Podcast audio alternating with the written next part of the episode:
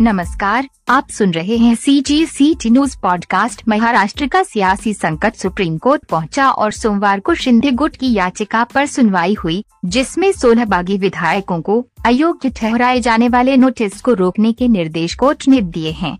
शिवसेना की ओर से कांग्रेस नेता अभिषेक मनु सिंह भी अदालत के सामने पेश हुए। जस्टिस पारदीवाला और जस्टिस सूर्यकांत की बेंच ने इस मामले की सुनवाई करते हुए कहा कि इस तरह विधायकों को अयोग्य घोषित नहीं किया जा सकता। दूसरी ओर संजय राउत अपनी धमकियों के बाद अब बैकफुट पर आ गए हैं। शिंदे गुट के वकील ने कहा कि डिप्टी स्पीकर को हटाने का प्रस्ताव अभी पेंडिंग है।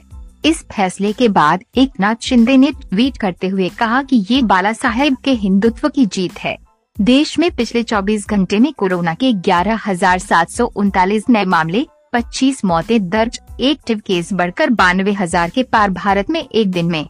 कोविड 19 के ग्यारह हज़ार सात सौ उनतालीस नए मामले सामने आने के बाद देश में कोरोना वायरस से अब तक संक्रमित हो चुके मरीजों की संख्या बढ़कर चार करोड़ तैतीस लाख नवासी हज़ार नौ सौ तिहत्तर आरोप पहुँच गई वहीं जिन मरीजों का इलाज किया जा रहा है, ऐसे सक्रिय मामलों की संख्या बढ़कर बानवे हज़ार पाँच सौ छिहत्तर हो गई है।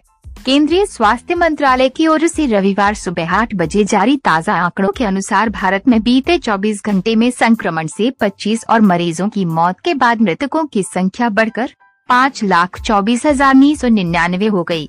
मध्य प्रदेश ने मुंबई को हराकर जीता पहला रणजी खिताब मध्य प्रदेश ने रविवार को 2021 से 22 सत्र के फाइनल मुकाबले में मुंबई को छह विकेट से हराकर इकहत्तर साल बाद अपना पहला रणजी खिताब जीत लिया।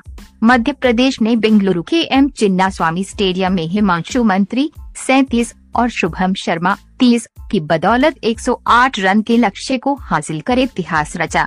आईपीएल में रॉयल चैलेंजर्स बैंगलोर के लिए खेलने वाले रजत पाटीदार ने भी आरसीबी आरसीबी के नारों के बीच बहुमूल्य तीस रन जोड़े। पाटीदार ने ही अंतिम रन बनाते हुए मध्य प्रदेश को उसका पहला रणजी खिताब जिताया।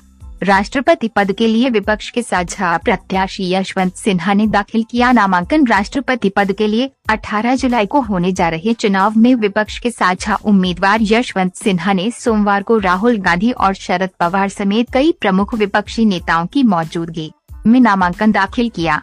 सिन्हा ने नामांकन पत्रों के चार सेट राज्यसभा के महासचिव पी. सी. मोदी को सौंपे। पी. सी. मोदी राष्ट्रपति चुनाव के लिए निर्वाचन अधिकारी हैं।